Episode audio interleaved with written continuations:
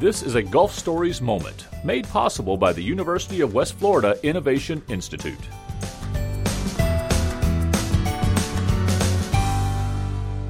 Hi again, everyone, and thank you for joining us for another Gulf Stories moment. My guest today is UWF archaeologist and faculty research associate Margo Stringfield, and today we're talking about cemeteries and why they can be so important to a community. Miss Stringfield, thank you for coming on the show. Oh, thanks for having me, Christian. So, so you've talked a lot about turning cemeteries into outdoor museums. Even, what do you mean by that?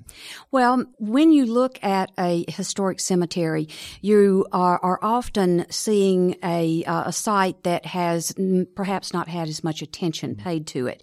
Uh, and we tend to see them more as blights on our community, uh, as opposed to the rich cultural resources that they are.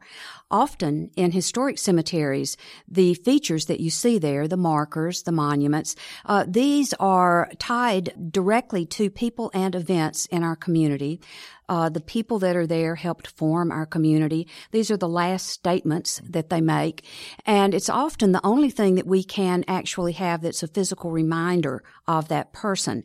And in order to actually bring these um, resources forward, you need to actually start looking at why they are important and how they can be assets to your community as opposed to being eyesores and public hazards. Well, you've mentioned a couple of times as you were speaking there, you said the phrase historic cemeteries. Mm-hmm. What is it that makes a cemetery historic versus non?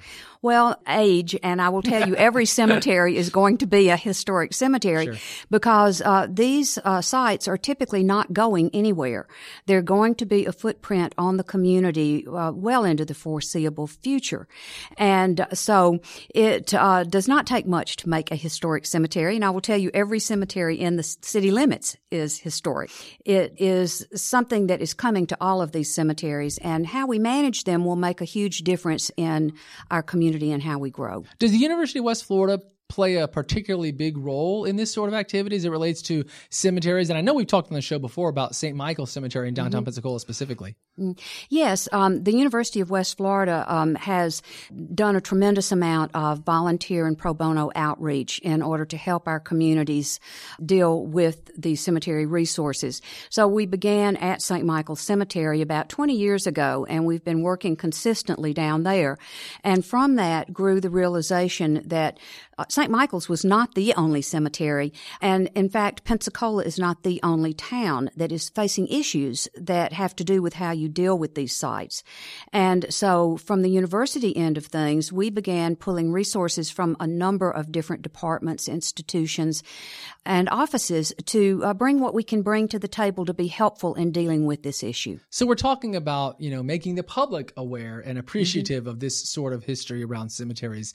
Obviously, the people you're speaking speaking about who work so hard on this from UWF and otherwise. Mm-hmm have a great passion for this. What kind of efforts are there for people who maybe don't know much about it, how they can get educated? Well, I would say, for one thing, everyone should go out and take a walk through a cemetery and look at them with new eyes. Um, really look at the markers, look at the people that are there. And I want to say that every cemetery in Pensacola, they're all the same in nature. They are burial grounds, but they are unique in that they each tell a story that's a different little section or piece of the puzzle of our community. And if you start looking at them like that, you will realize that we have a wonderful story to tell just from the historic cemeteries and the people that are in them. Take a walk. That's one of my big ad- early advice uh, to people is to go take a walk. And the other thing that I like to say, Christian, is that all people have to do if they want to be involved is to call the Archaeology Institute or touch base with someone working in the cemeteries and express your interest because if you have something you're interested in, we can always find a place for you. Margo Stringfield, thank you so much. Go take a walk through a cemetery or call the Archaeology Institute and let them help you out. Thank you for your time, ma'am. Oh, thank you for having me. For more Gulf Stories moments, visit wuwf.org slash podcast or go to the podcast page of npr.org.